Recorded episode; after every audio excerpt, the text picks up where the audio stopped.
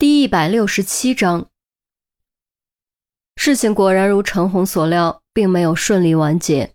检察院综合警方提供的证据，封红卫提供的法医鉴定书、安琪儿的法医鉴定书，以及对相关人员的询问调查的结果，排除了人为暴力致死的可能，认定了包小豆是在趁夜逃跑过程中意外失足摔死的事实，并对两位证人进行了再次询问。说看到抓捕过程中警方使用暴力的证人，看过车站监控录像后，解释自己可能因为观察角度的问题理解错了，他看到的和录像中的一样。说看到警方抓着包小豆的头往桌子上撞的证人，当即改口说天色已晚，又有树叶挡着，可能看错了。至此，警方暴力抓捕、虐待包小豆的谎言彻底被戳破。检察院宣布本案调查完结，并将结论告知包小豆的家人。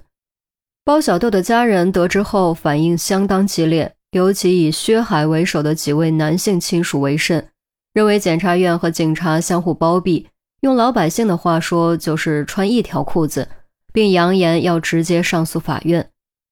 当日，薛海就这么做了。由于派出所和检察院是不能被起诉的。所以，以他为首的几位男性亲属直接起诉上级公安机关，并对上级检察院提出举报，希望能重新再查此案。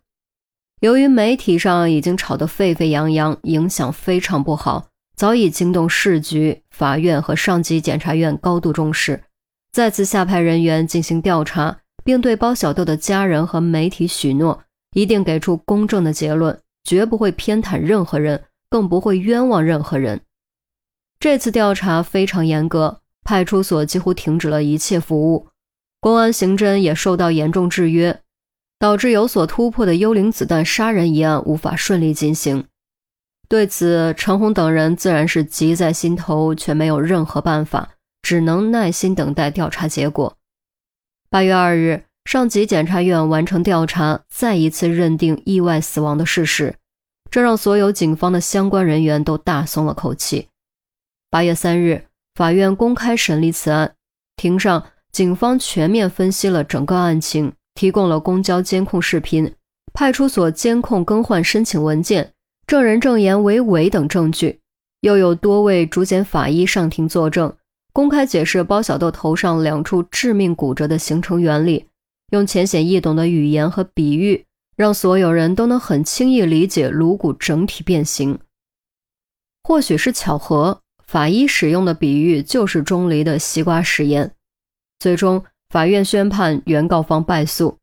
包小豆为逃跑过程中不慎失足意外高坠，导致颅脑严重损伤死亡，非人为暴力致死。媒体是一把双刃剑。审判结果出来后。原本针对公安机关的媒体风头立刻转向，开始质问薛海等人是否有其他目的。对此，薛海自然是一口咬定，坚决否认自己有其他目的。然而，由于是公开审理，警方的证据和法医的解说都非常具有说服力，即便没什么文化的人都能听懂。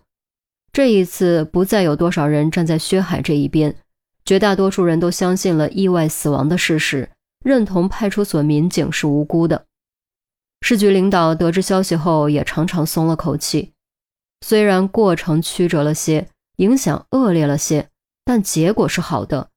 恶劣的影响得到挽回，公安干警的形象得到了恢复和保全，这才是最重要的。刑侦队除了陆明去局里开会，其余人都在，气氛比之前明显轻松了许多。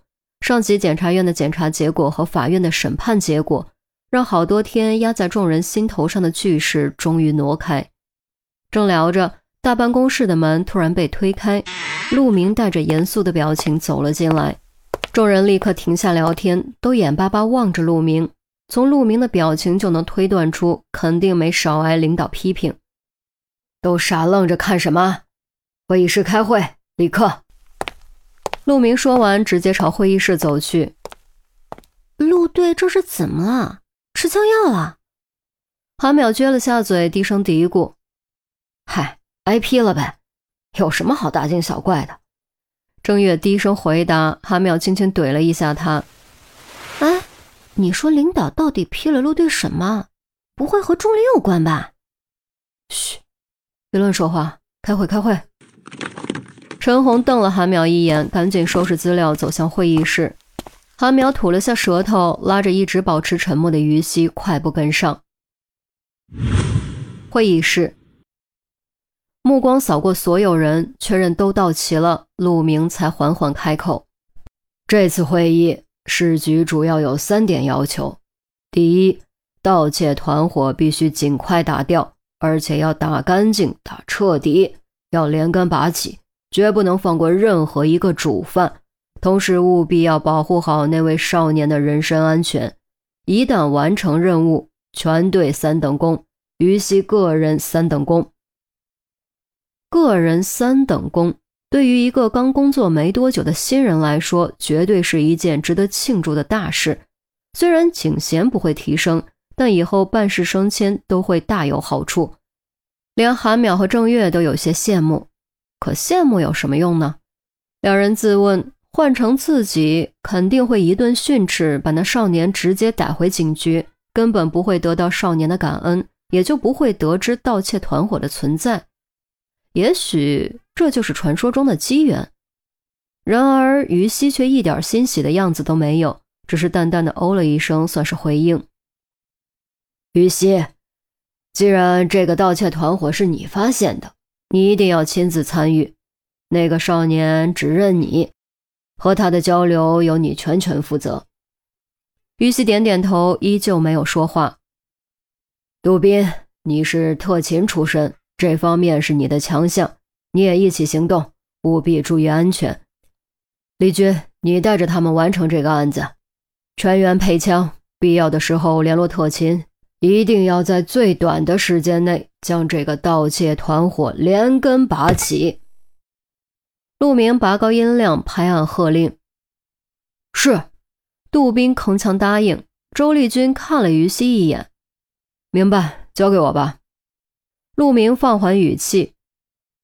第二点，虽然包小豆的案子已经告一段落，法院和上级检察院都认同意外死亡的结果，媒体的正面报道挽回了警方损失的形象，但这件事依然给我们敲响了警钟。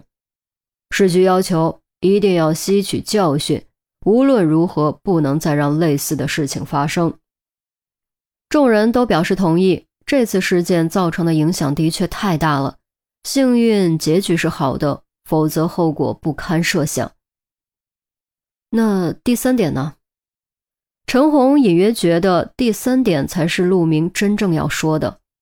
这次陆明没有立刻回答，而是沉默了一会儿，才叹了口气，用有些沉重的语气说：“唉，第三点。”市局要求钟离不能再协助警方破案，他不能再和我们一起了。